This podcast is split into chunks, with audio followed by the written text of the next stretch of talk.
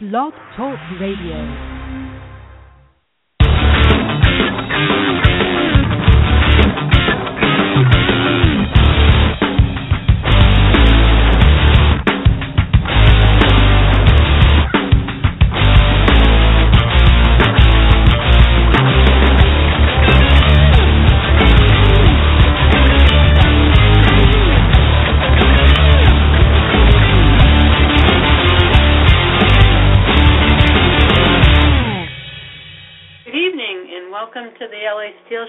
I'm Lila. And I'm Leo.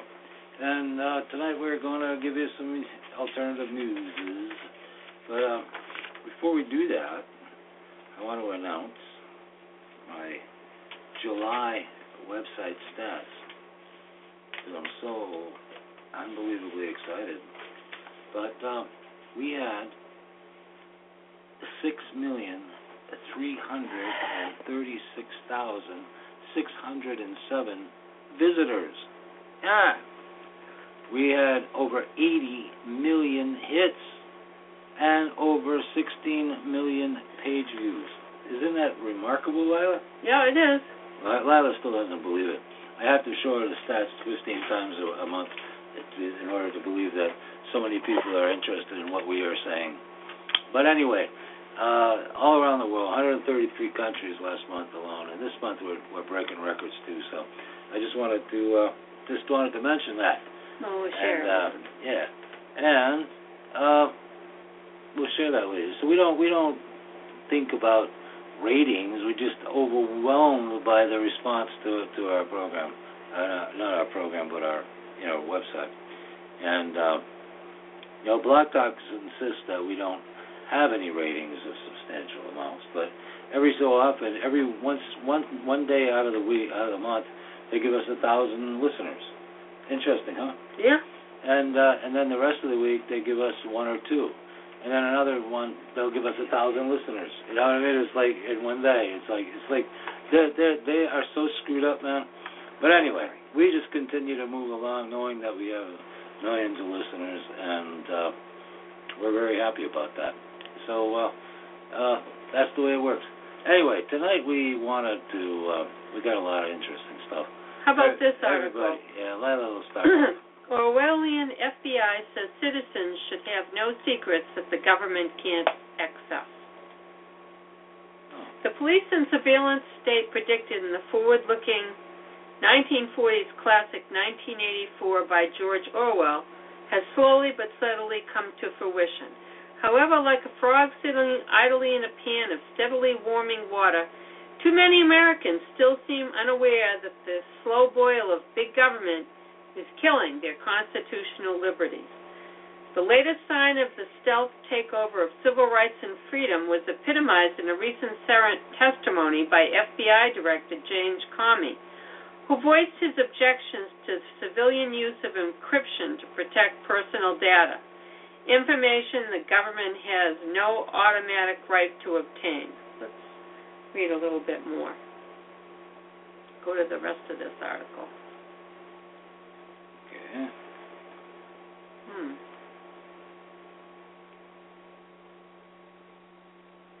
You got that? No. Hmm. All right. Uh, I well, know. It wouldn't come up. no. I did. I did have see it before. Here it is.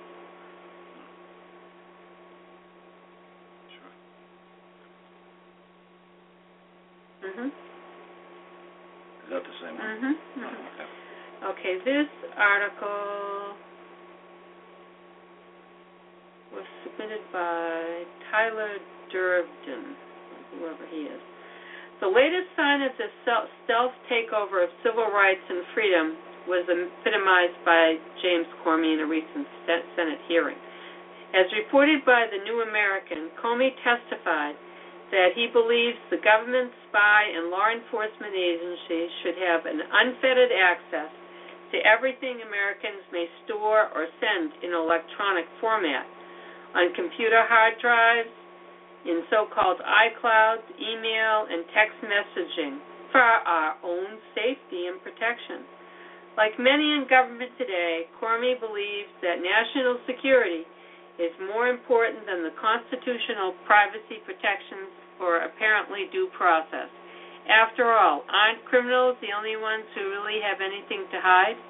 In testimony before the hearing of the Senate Judiciary Committee entitled Going Dark Encryption Technology and the Balance Between Public Safety and Privacy, Comey said that in order to stay one step ahead of terrorists as well as international and domestic criminals, Uncle Sam's various spy and law enforcement agencies should have access to available technology used to de-encrypt protected data.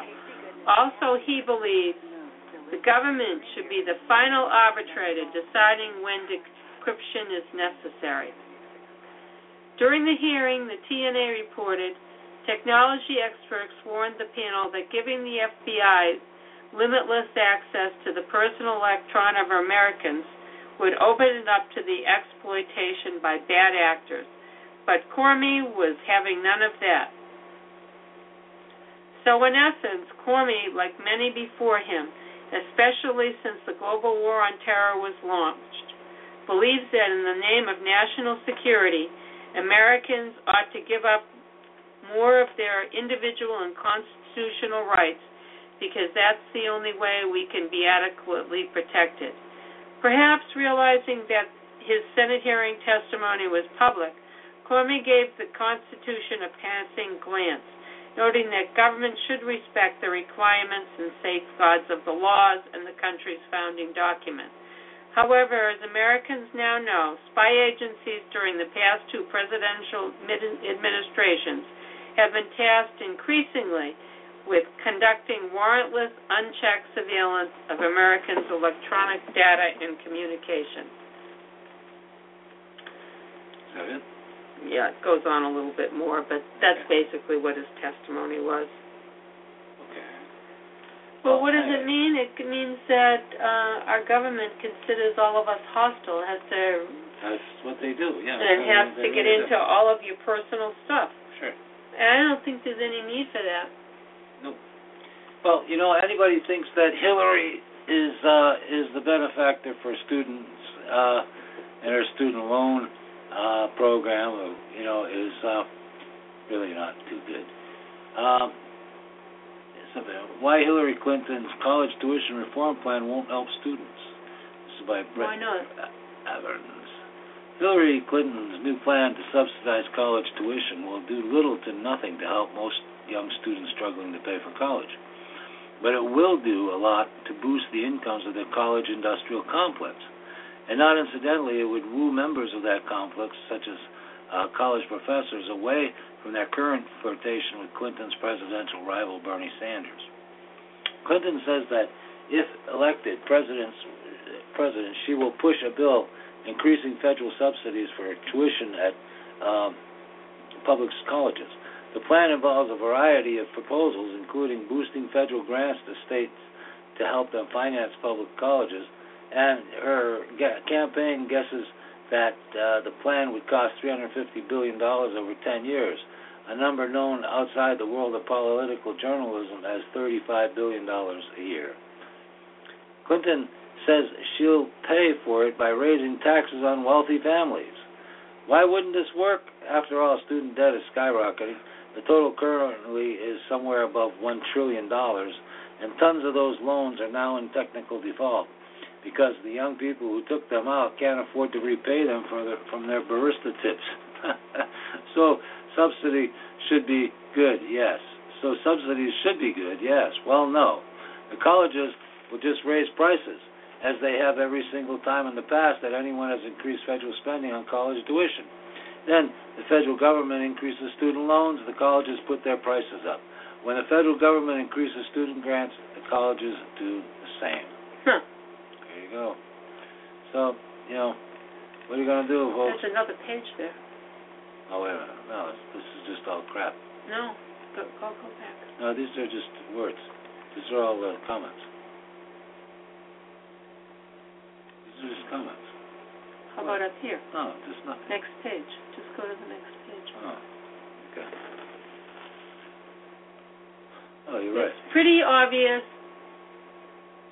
when you think about it, tuition costs have only really skyrocketed to insane levels since the federal government first started ramping up loans and grants in the 70s.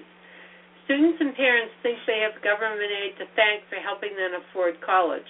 In reality, they have government aid to curse. Without financial aid, college would be a lot cheaper.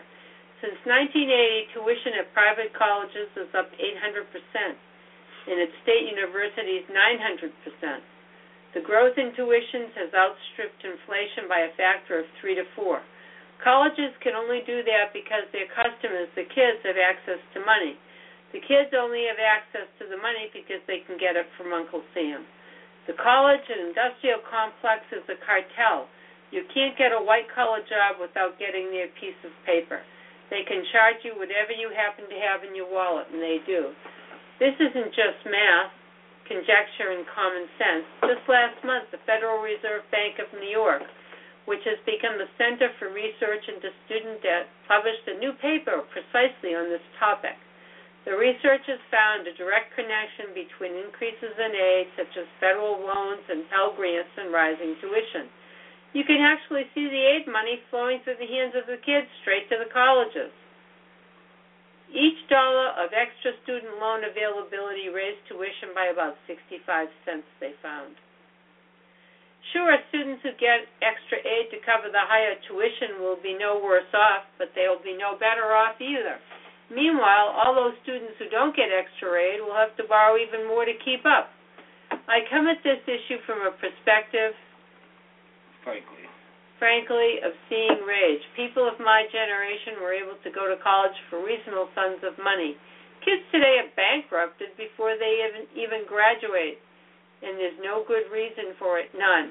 All the Horatio Alger talk of working your way through college may have been a viable a generation or two ago, but not today. In 1980, a college kid had to work 260 hours at federal minimum wage to afford one year's tuition at State U. Try 1,260 hours, that's 31 weeks of full time work a year. Good luck with your studies. And that's before counting taxes, room and board, and living expenses. Expenses. The whole thing is a racket and a disgrace. Instead of increasing federal subsidies, the next president should order a federal investigation into price fixing by the college cartels. Have you ever noticed how different institutions all seem to charge such similar amounts? What a coincidence. Meanwhile, someone needs to file an antitrust suit to break up their iron grip that the college industrial complex has on bachelor's degrees. Those degrees are now essential passport to most decent jobs. They're becoming as indispensable as a driver's license, for which people do not have to pay $100,000. Why should young people have to pay these extortionate fees in order to sit an exam for a BA? Why can't they sit the exams independently after studying with private tutors or independent workshops? That's how it works with a lot of professional qualifications these days. If they have studied enough to pass the exams, why do they have to pay an extra $100,000 to a privileged institution in order to get the piece of paper?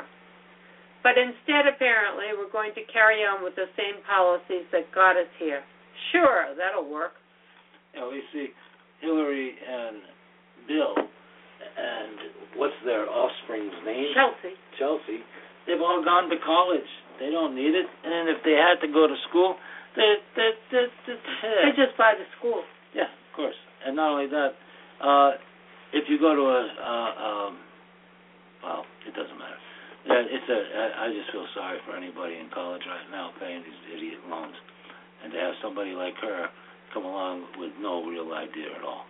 No, doesn't have any no, idea. no, no idea. I mean, they, they, she thinks that, that those grants are going to happen. She just adopts you, anybody yeah, else. when you look at the, at the president of UConn, or not even president, president there makes half a million or a million. More than the governor. Yeah, well, way more than the governor. And and the the schmucks uh, coaches, they're making three four million bucks a year.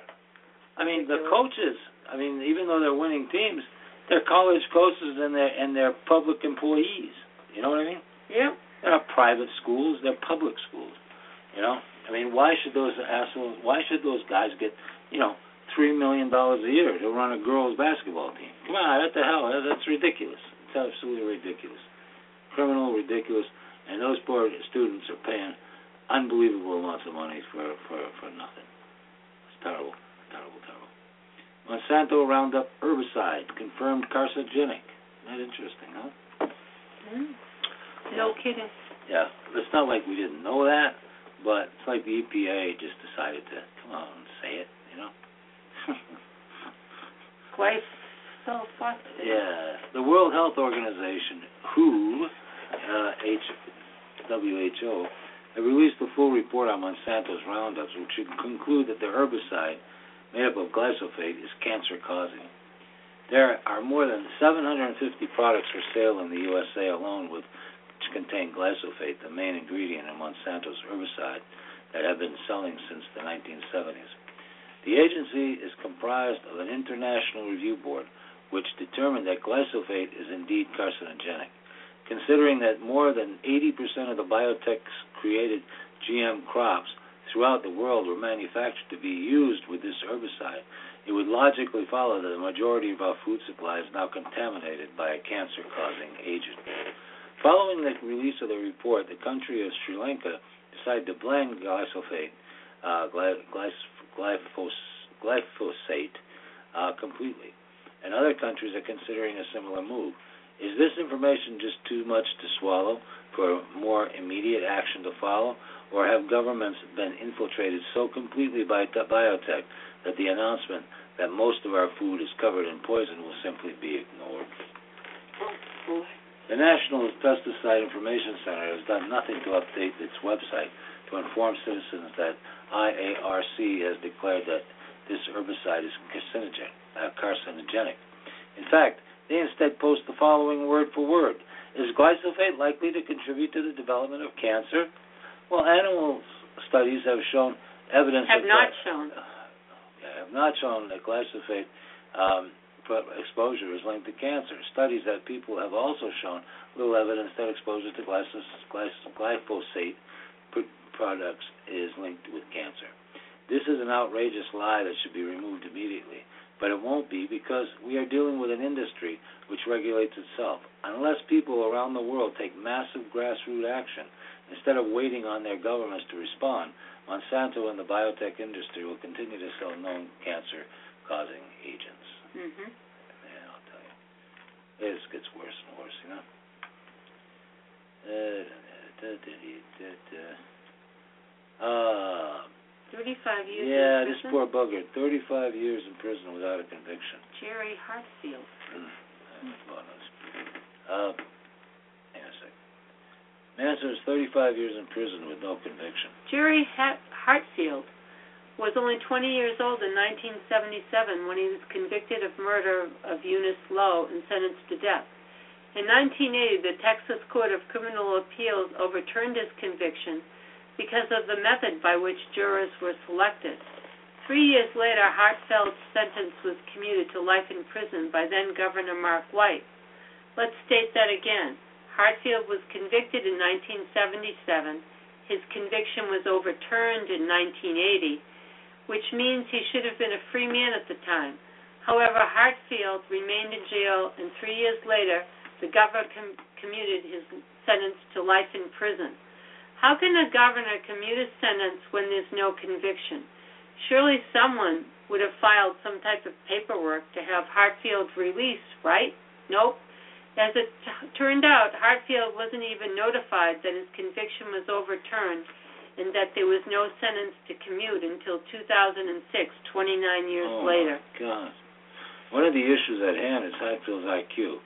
Hatfield's IQ scored at only 51 uh, though the state psychologist assessed his IQ at 67, which is below the threshold of 70 when defining mental impairment disability.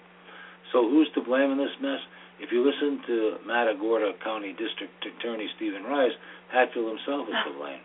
The DA, in order to relieve his office of the state of Texas of any responsibility, stated that Hartfield bears some responsibility for not filing paperwork for nearly a quarter century. Well, how was he supposed to know? The guy can't even write his name for crying How could a DA who's just sure that the constitutional violations like this do not occur blame a mentally incompetent man for wasting away in jail for 35 years. State District Judge Craig Estlinbaum stated that the state's negligence caused a 30-year delay in bringing Hatfield to trial, but went on to blame Hatfield by saying he failed to present a clear, unambiguous demand to the trial court for a speedy trial. It's also worth noting that once Hatfield's death sentence was commuted, his lawyers stopped representing him, leaving the mentally disabled Hatfield to contend with the legal system all by himself. Well, he couldn't do that. Nobody could. Regardless of the fact that the state has kept a mentally incompetent man locked behind bars with no conviction for over three decades, Texas still plans on retrying Hatfield for the original murder charge. If this sounds a little far fetched, well, it's only the beginning. The state no longer has any evidence to present at the trial. The murder weapon can't be found. The car where the murder took place no longer exists. And as far as witnesses go, most of the 125 potential witnesses are either dead or can't be found. If you're wondering if Hatfield was innocent or guilty of the crime of which he was convicted, that's a hard question to answer. One of the of the reasons his sentence was overturned in the first place is that the judge removed at least one juror who was not in favor of the death penalty.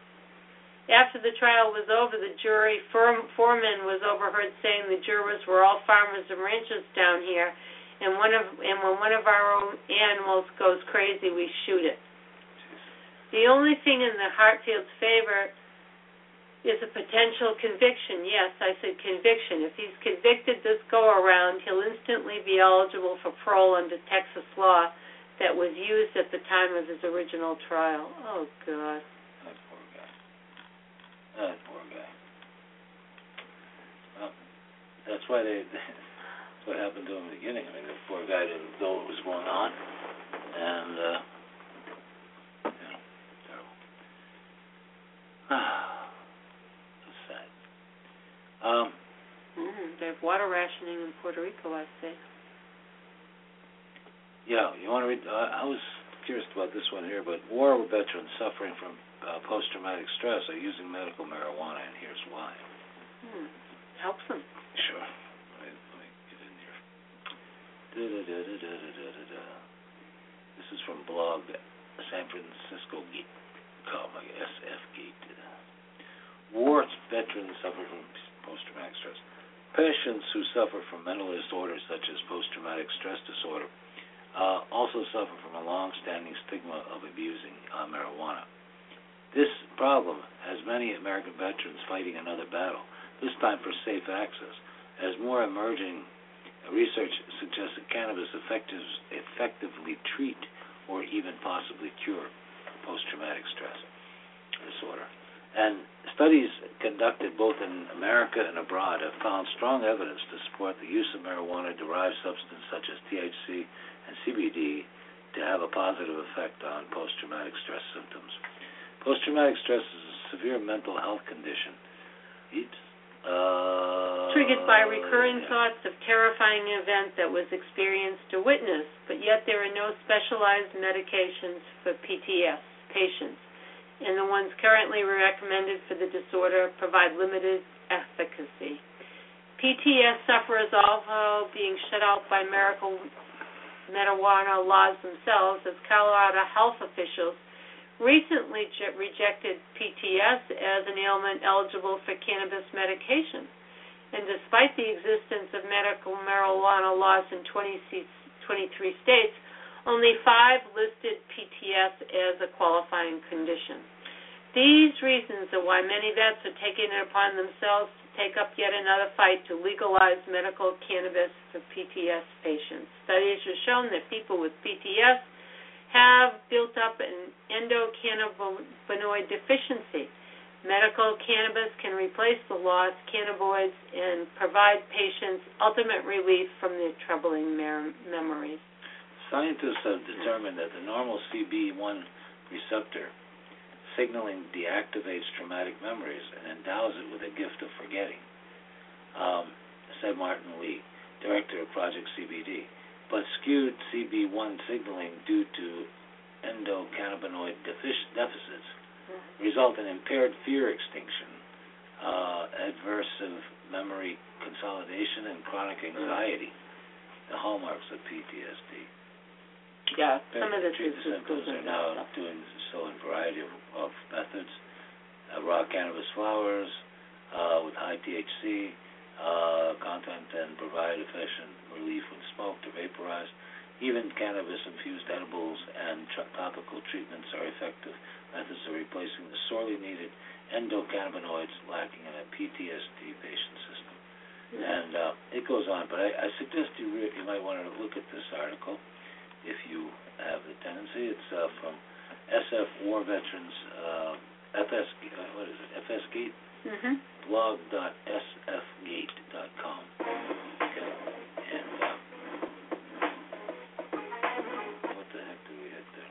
know. There we go. Watering, water rationing in Puerto Rico hit the poor. Leaves resorts untouched. How interesting. Yeah, I, nobody's heard about that.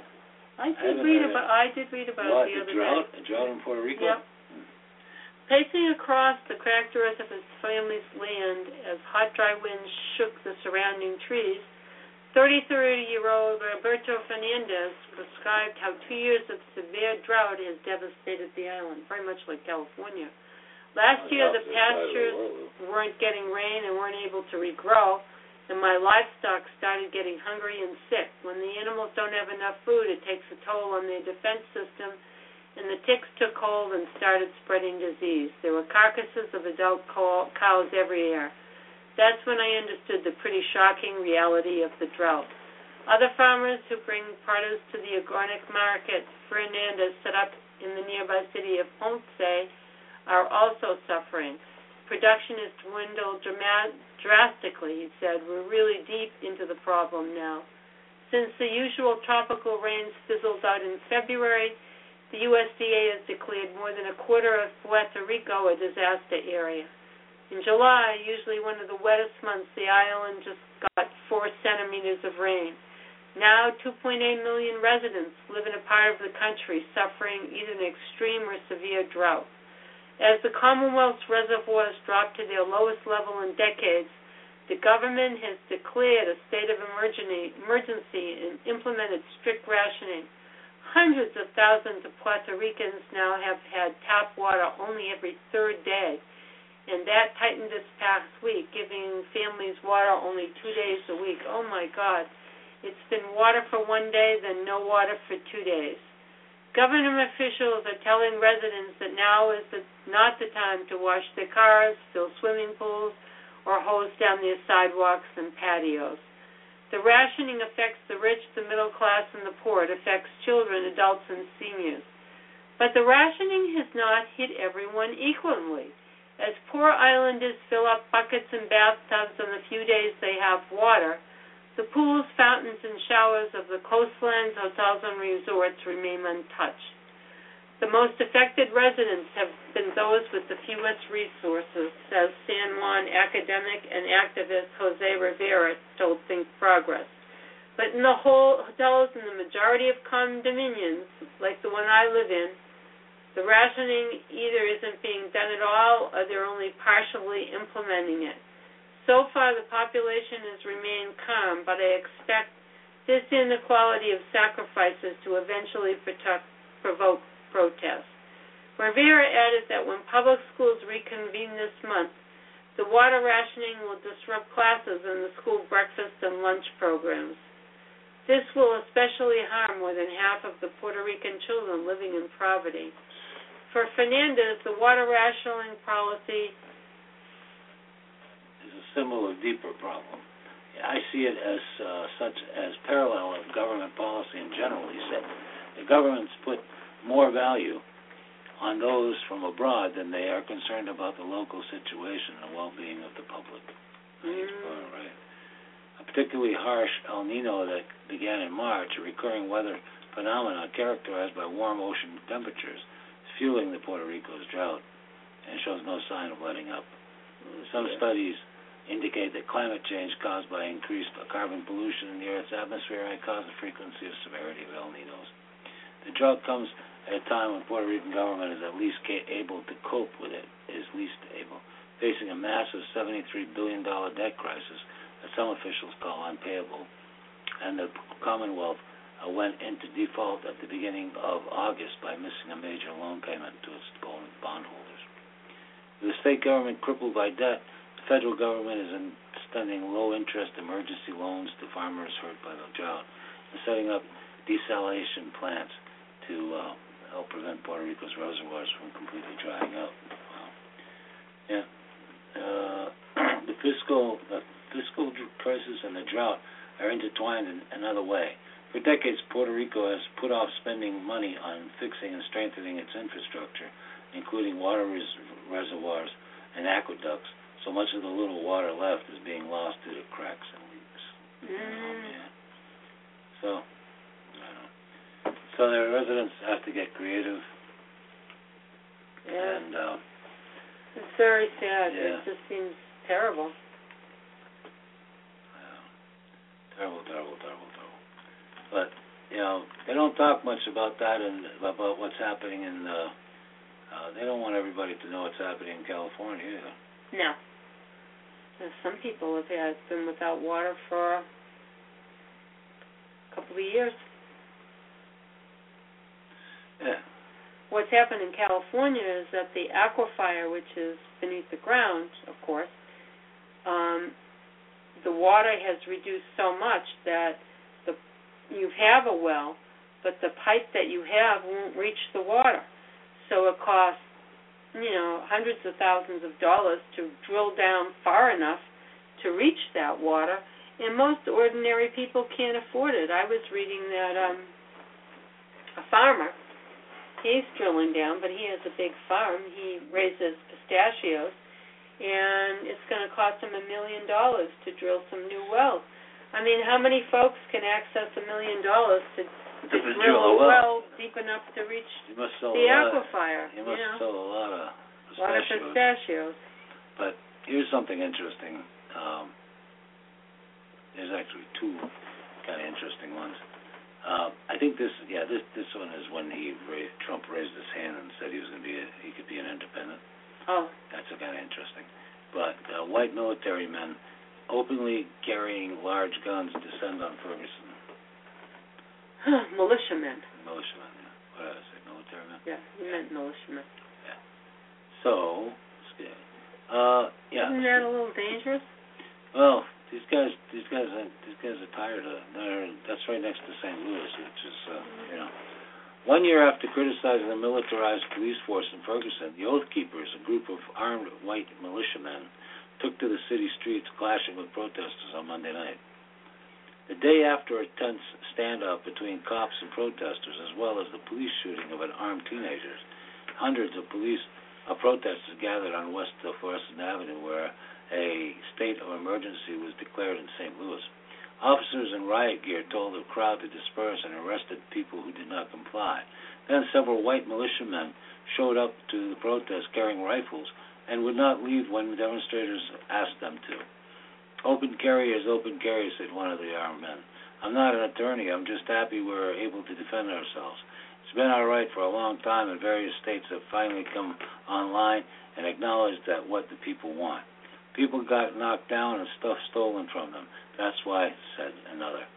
But uh, according to Ferguson committee woman uh, Patricia Bynes, these pre- their presidents put a spotlight on the hypocrisy of Missouri's open carry law.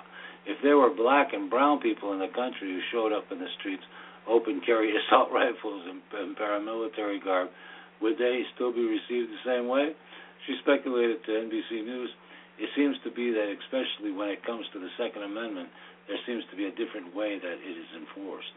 There were two blocks of police. They saw them, she continued. It's more about the hypocrisy of, wow, if anybody out there tried that, they'd be met with a different greeting from police. Oh, that's for sure. And she's right. she's right on that. According to the self-identified Patriot Group's website, Oath Keepers are formerly serving military police, uh, Military, police, and first responders. to pledge to fulfill the oath all military and police take to defend the Constitution against all enemies, foreign and domestic. However, the group is widely perceived as an anti-government vigilante organization. In a communique released several weeks after Michael Brown was shot and killed last year, the group released a communique blasting law enforcement's treating, treatment of Ferguson protesters. It said, the current riot control tactics of the local police, rooted in outmoded techniques developed in the 1950s, and only made worse by the ongoing militarization of our police, are failing the people of Ferguson, giving them a false choice between rampant looting on one hand and hyper-militarized police and curfews on the other, which also failed to stop the looting, leaving the mistaken impression among many of the American people that even more militarization and curtailment of free speech and assembly is needed. Hmm. Yeah. One officer in St. Louis, Dan Page, was suspended last year for his racist and sexist rhetoric at an Oath Keeper meeting. He was relieved of duty in the Ferguson protests uh, when video of his April tirade went viral, and Page was charged with quelling the unrest in the aftermath of Brown's death. The group has been active in other parts of the country as well during the armed standoff between Cliven Bundy, an outlaw rancher who refused to relinquish his cattle. The officials, uh, the federal officials, oath keepers, descended on Nevada to provide the rancher with additional manpower. But it turned out that that guy was uh, was not that swift. Hmm. Yeah. And he was he'd been using that forever. Oh, really? Yeah. And it wasn't really his. I mean, it wasn't his at all. You know, he was just using government land. It wasn't his land, but it was government land that was next to him. So, look at this, Lila. Now look at the ten of the top toxic ingredients Mm-hmm. that can be found in a typical McDonald's menu. And that's Ugh. yeah, Thank God I don't eat that stuff, huh? I know, but it's unbelievable that what they have here. Uh, sodium benzoate can be found in many of McDonald's sauces, as well as in most of their soft drinks. One UK study found that consuming a mixture of sodium benzoate with artificial food colors can be linked to increased hyperactivity in children. The study recommended that children should avoid foods with these products. Uh, learn more about disturbing ingredients. Yeah, what else is in there? it's all kinds of stuff. Let's see what they got. Not even food. Yeah. Okay. Uh, oops. Very, uh, okay. McDonald's has a very complicated brand image, entirely unhealthy, yet an affordable option that is almost universally available. McDonald's isn't a place we go to get our nutritional needs met, with most research connecting our Western fast food diet directly to various diseases such as diabetes, cancer, and heart disease. One begins to wonder why this company continues to serve billions and billions. Availability is the key to McDonald's worldwide success. This fast food mecca can be found in every airport, off rural highways, on college campuses, and who knows, maybe one day the Golden Arches might even show up in the Arches National Park. All joking aside, the global addiction to McDonald's is frightening, and assuming that McDonald's isn't going away anytime soon, then perhaps it's time you know some of the toxic ingredients that can be found in a typical McDonald's menu. Acrylamide. The item on the items on McDonald's menus may vary slightly from country to country, but there is one fried food you can expect to find worldwide fries. In Canada, these famous fries can be served with gravy or cheese curds, but all McDonald's fries contain one very unhealthy element acrylamide. While acrylamide is not added ingredient, it is a result of frying foods, one of the most common methods of cooking at McDonald's. Acrylamide levels are particularly high in fried potatoes. The debate over the link to acrylamide and cancer continues, yet this chemical um, levels are particularly high in fried potatoes. I did say that, excuse me. There's a debate, yet this chemical compound can be found on the Proposition 65 list. This is a list of chemicals known to the state of California to cause cancer on reproductive toxicity. For example, if your fries are cooked longer and the color turns a dark brown, then these fries will car- will carry a much higher level of acrylamide than fries which are cooked for less time. Azodicarbonide.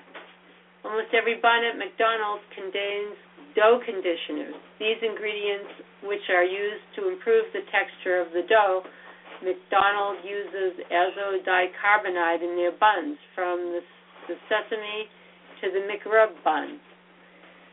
In the UK, you cannot find azo carbonide in McDonald's buns because it's banned there. It is also banned in most European countries as well as Australia. In Singapore, using azo bicarbonate can result in a 15-year sentence and a fine of $450,000. But we get it here.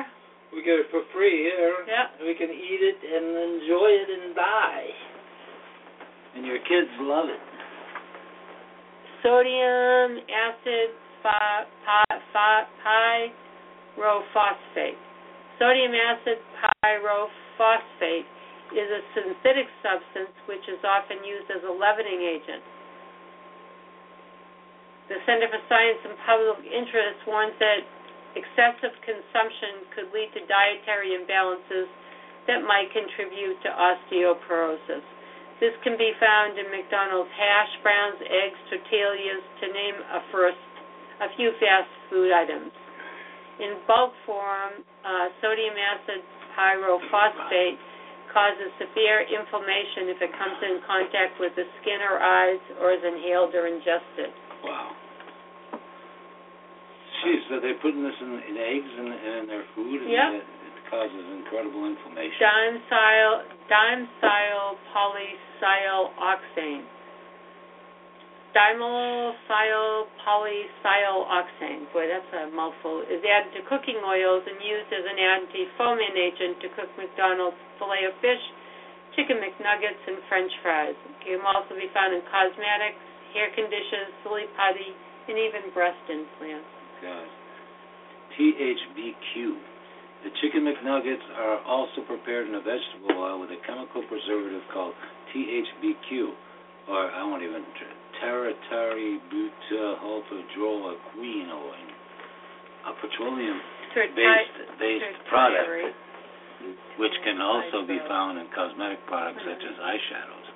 Good lord, Ugh, disgusting. isn't that terrible? So you don't want to eat their food, please.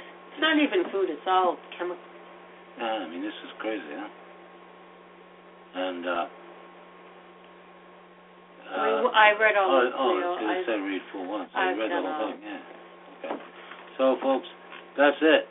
That's how terrible your McDonald's meal is. God, you can't even pronounce any of the words that uh, any of the stuff that. and you, if you're eating something you can't pronounce, uh, maybe you should stay away from it. I think so, huh? I think so. Wow. Wow. Well, anyway. Cook organic, not the planet. Millions against Monsanto. Save the bees. Clothes for Change. Yeah. Those are campaigns Oh, okay. Yeah, campaigns. for Okay. change. Yeah. Oh, anyway, There's, you can go to Organic Consumer Association. Okay, it's their their blog, and uh, you know, and see what they got. See what they got. They got a lot. Yeah, I don't know. Uh, anyway, let's see what else we got. Open letter to Bernie Sanders. Please lead the effort to protect consumers right now. Right to know. Yeah. I was going to show you some. I want to show you this because uh, this came up yeah, just the other day. And, uh, uh, I think it's important to note because it's got a. It shows you that. Uh, how it's this is a it came up as a wrapper, or not a wrapper, but a container. Okay, um, on uh, you you uh, on uh, it's a container uh, sold food sold in Hershey syrup that's sold in other countries. hmm They have to by law put down that they manufactured uh, uh, that use GMOs hmm for their consumers. Okay, U.S. manufacturers have to label GMOs for their consumers abroad, But not but here. not here. Okay, and they show the where it says on on Hershey syrup. Okay, Produced from genetically modified sugar beets and corn. yeah, and made in USA. Right there. Yeah, That's what they and they have to show this. They have to label it abroad, but they don't have to label it here. Yeah, not for Americans. They say it's costly and will confuse us. Oh. Imagine that. Imagine that. I'm not confused at all. I don't want it. This this is put out by Erin Brockovich, by the way. And um, here's another one. A can of spam says Monsanto on it. Ingredients says none of your business. No, I believe that too. Yeah. Now this was interesting to me. Stephen Hawkins, uh, Hawking, uh, joined uh, academic boycott of Israel. Good for him. Yeah. He was asked to show up, and he and he refused because of their treatment of Palestine.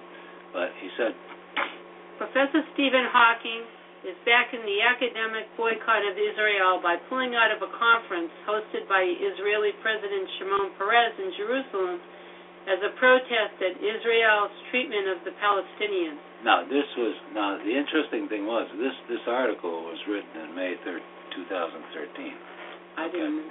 Yeah. Hawking, 71, the world-renowned theoretical physicist and former Lucian Professor of Lucian mathematics. professor of mathematics at the University of Cambridge, had accepted an invitation to headline the fifth annual President's Con- Conference facing tomorrow in June, which features major international personalities. Hawkins is in very poor health, but last week he wrote a brief letter to the Israeli president to say he had changed his mind. He has not announced his decision publicly, but a statement published by the British Committee for the Universities of Palestine, with Hawking's approval, described it as his independent decision to respect the boycott based upon his knowledge of Palestine and on the unanimous, unanimous advice of his own academic contacts there.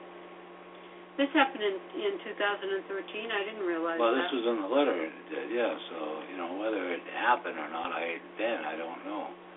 It didn't say, but um, yeah.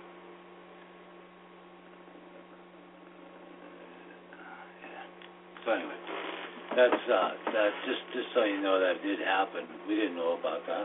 no, Did you? no, Uh, interesting, huh?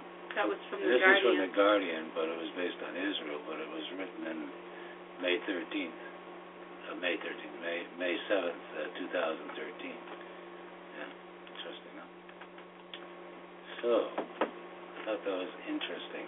Mhm. It's funny how it's funny how how news gets censored, huh? Until two years later when it doesn't when it's irrelevant. You know what I mean? What's the matter? No, I just I just wanted to keep going. Oh, okay. Uh, there was another one that I wanted to read about the boycott. I don't know if I put it up there. I thought I did. I thought I did. But what's that about Donald Trump? Oh, Trump, yeah. Is his tax plan too simple? What about corporate taxes and so on and so? Listen, listen to listen to what this. Um, I'm interested to see what it is. yeah, it's it's an interesting proposal, but it it doesn't yeah it doesn't go far enough. Believe it. It says Trump's code. Okay, the liberal media has been going absolute berserk over Trump's remarks on immigration. However, they are ignoring his stance on other issues, some of which are very insightful. In his book Time to Get Tough: Making America Number One Again, he published in 2011, Donald Trump uh, laid out a plan of tax uh, trans- transform America's tax code, and it was beautiful. Of course, this is from Conservative Tribune. Yeah. Trump's, code, which he calls the 1 5 10 15 income tax plan, is a simplistic way to fix our nation's broken tax system without putting the strain on any particular group of people. Under Trump's tax plans, those making up to 30000 a year will pay 1% in federal income taxes. 30000 to 100000 will pay 5%. 100,000 to a million will pay 10%. 1 million or above will pay 15%. It's clear and fair, wrote Trump on his tax plan. Best of all, it can be filled out on the back of a postcard and will save Americans big big bucks on accountants and massive amounts of time wasted attempting to decipher their tax code. Well, that's true. Trump also wrote, "Imagine your paycheck was 40% higher than it currently is. That what could happen What could you do with 40% more wealth? How many jobs and opportunities for others could you create? the longer you really think about it, the madder you get, he wrote, especially when you consider the waste, fraud, and abuse the federal government traffics in as it inflicts its uh, self-defeating policies on hardworking Americans. Well, Trump's rhetoric on tax continues to this day. On CBS Face the Nation, Trump stated that he tries to pay as little tax as possible. I fight like hell to pay as little as possible for two reasons. Number one, I'm a businessman. That's what you're supposed to do. And you put the money back in your company and employees and all of that. He also added, but the other reason is that I hate the way our government spends our taxes. I hate the way they waste our money. Trillions and trillions of dollars of waste and abuse. I hate it. Trump's proposed tax plan is fair and shows real promise at fixing what has arguably become America's biggest headache. It doesn't tax the poor to the point of back bankruptcy, and it doesn't punish the rich for being successful. So that's it.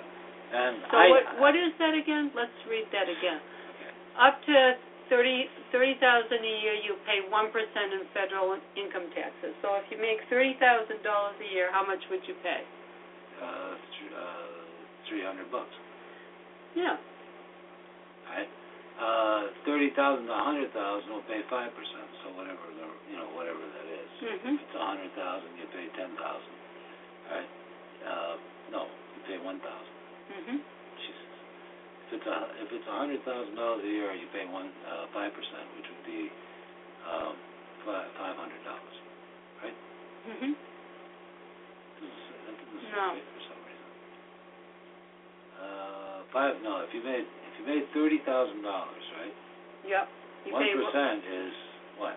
One percent is three hundred dollars. Mhm. But if you pay, if you make over thirty to say a hundred thousand, You have to pay five. five percent. See, I don't, I don't agree with him on that at all because why do, why should the guy at a hundred get get hit the same as a guy making thirty? One, thirty thousand one hundred dollars. You know what I mean? Mhm. He's got to pay five percent too. But if he didn't make, if he didn't make, I mean, can you imagine? I mean, he'd have to pay five percent, so his his tax would be fifteen hundred dollars a year. Mhm. Okay, but if he made one penny, one dollar less, and made Well- thirty thousand, his tax would only be three hundred a year. Mhm. So don't you think the guy's going to be looking for some serious uh, way to not work that one extra day? I don't blame him. I No, would too. I would too. You know. So uh, and say, hey, I don't want to get paid for Yeah, but- one day. you know. I think it. I think it. It's simple and it would reduce a lot of problems with the government. It would, but it has to be graduated. It can't be like, I mean, why? Why? I mean, somebody making thirty thousand dollars, has. Why should he have to pay one percent?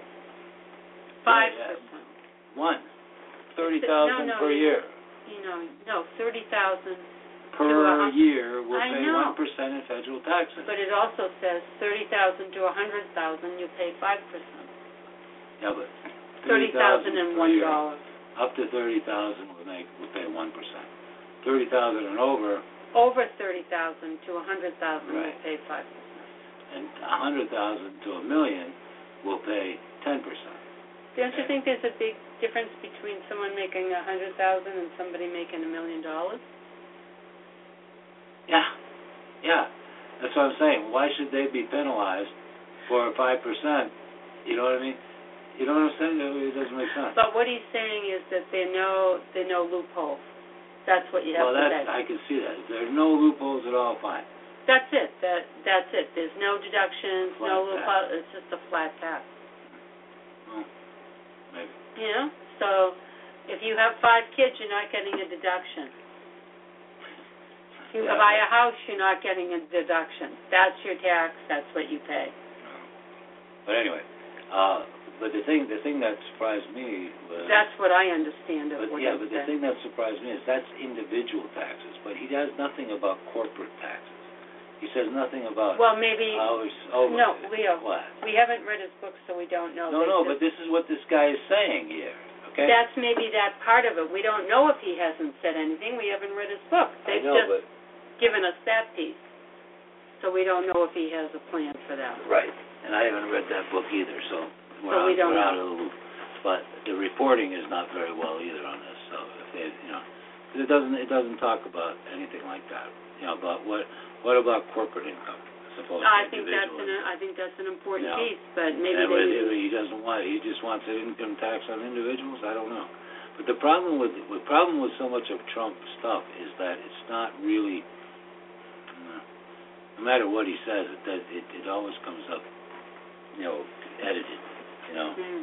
So you don't know. stuff. You know, you never see you see the Oh, actual there's document. there's a a video on what is. Let's have Yeah, see yeah, what well- she has to say. Do you think, you know, before you listen to this, okay, I want to, do you think she's defending the dignity, ask yourself, is she defending the dignity of Monica Lewinsky and her husband in this statement? All right? Trump said she and Bill Clinton went to his uh, third wedding because he paid a $100,000 to the Clinton Foundation. Trump should ask for his money back. Listen Uh-huh. this. worked for, stood up for, advocated You know. Let's this again. They say about Hillary women, not one woman who is perfectly capable and incredibly impressive, able to take care of herself, but all these women that I have fought for, worked for, stood up for, advocated for, and want to be a president for, who may not have the opportunity to defend themselves, who may lose the right to exercise a personal choice if certain of the Republicans were to be successful. I don't want that forgotten. So, yes, I know it makes great TV. I think the guy went way overboard, offensive, outrageous, pick your adjective. But what Marco Rubio said has as much of an impact in terms of where the Republican Party is today as anybody else on that stage. And it is deeply troubling, and it should be to the press, not just to those of us who've been doing this work for so long. He didn't want abortions, is that it? No. Marco Rubio. What Oh, Marco Rubio, yeah, but Mhm. also uh, Trump. She's saying Trump went overboard. His comments about Fox News, yeah, but then she. and she and she added that Marco Rubio's stupidity was beyond, you know. beyond the pale and Beyond the ignored by the press. Yeah. So you know, it's nice of her to say that, you know, and talk about that, but she doesn't, you know, you know, she doesn't talk about the dignity of of what of her, you know. And it- it's just this was cute. Children, what sounds did you hear on the trip to the farm yesterday? Moo, Bah. whack. to get off that fucking tractor. That's the sound that you hear. uh, yeah. Yeah, that's funny.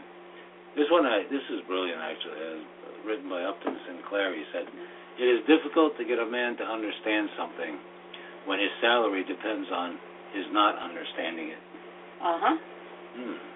Isn't that interesting? Uh, I thought so. Anyway, we'll give you. We just got a couple more minutes here. Let's see if I can get you. Uh, uh, let's see. Here. Oh yeah, here we go. Popular. What? Popular baby powder is causing cancer. How about that? Johnson's baby powder. Very bad for you. It causes mesothelioma. It's just like when it's asbestos. inhaled. just like asbestos, yeah. Says, uh, for those who demand health freedom. President, is it, baby powder or talcum powder has been has been a go-to product for preventing rashes, cool skin, and freshen up for quite some time. This product takes up space in many store shelves, but some have suggested that talcum powder may be linked to ovarian cancer. This is caused. This is because talc powder has chemicals similar to asbestos, a known carcinogen found in fire-resistant and insulating materials. Hmm? In the 1970s, 10 out of 20 cosmetic-grade talc samples tested positive for asbestos. However, Johnson & Johnson, a talc powder manufacturer, declared that their product, products were asbestos-free. Huh. The Cramer study. In 1982, 215 women suffering from ovarian cancer participated in a study made to analyze the correlation between talc powder and ovarian cancer. 43% of the women reported using cosmetic-grade talc powder on their genital areas. The study revealed that talc powder can remain in ovaries for many years, causing inflammation in creating a cancerous environment. Talcum powder was proven to increase, increase the risk of ovarian cancer by 33%. 10,000 women developed ovarian cancer as a result of baby powder use. Women are three times more likely to develop ovarian cancer when it's used in genital areas. So why is talcum powder still on the shelf? Despite the results of the study, a 1999 study using the same women stated the association between talc powder and ovarian cancer was modest and that previous studies had results that were not of statistical significance. The 1999 study has its own limit, limitations, however. Refer, researchers had no way of verifying the duration of talc powder use and how that relates to ovarian cancer. Also, the study was only done with women who had already been pregnant. The effects of talc use prior to women's first pregnancy were not analyzed here. Alternatives are You can uh, use cornstarch, okay. chickpea arrowroot, powder, arrow, arrowroot powder, chickpea powder, uh, corn flour, rice flour, oat flour, uh, and if you've got acne or scarring, oat flour helps to minimize these unflattering marks. Huh. Always used to reflect, relieve itching for bug bites or sores. Oat flour. Hmm. Ah, that's good. Oh, look, rice flour, when mixed with a tablespoon of yogurt, this flour aids in treating wrinkles, skin pigmentation, and blemishes. Ah. Corn flour is commonly used to soothe skin rashes and irritations. Chickpea powder is mixing this useful powder with olive oil is great for combating dry skin. Used on its own, chickpea powder is great for oily skin. Uh, arrowroot powder, is, this is a lightweight white powder that makes your skin feel soft and smooth. Hmm. and cornstarch, addition to being natural, uh, cornstarch is not as easily inhaled as talcum powder. Inhaling talc powder can damage your immune system. Holy cow. I didn't know that. Did you know that? I didn't There's know a that. lot of things that I didn't know, Yeah. I guess. Oh, and did you know that Brita pitchers cannot filter Oh, fluoride. fluoride? Yeah. Yeah. They then discovered a new pitcher that filters out fluoride uh, and disease-common cancer. But Brita pitcher does not. So what filters out fluoride? I don't know his secret here. I have no idea. I don't know. Can't And it's not gonna anyway. Show us. It's not No. gonna show We're at us. the end of our time anyway. Yeah. So anyway, perfect water purifier. You can go to mean, you probably have to make your own. Yeah. So I'm not gonna do that. Think. Yep. Okay. So anyway, we want to thank everybody who joined us tonight, and uh, we hope that you will continue to follow us and come tomorrow when we do Union Night. Yes. So good night, everybody. Have a wonderful Enjoy the rest of your evening. Good night, folks.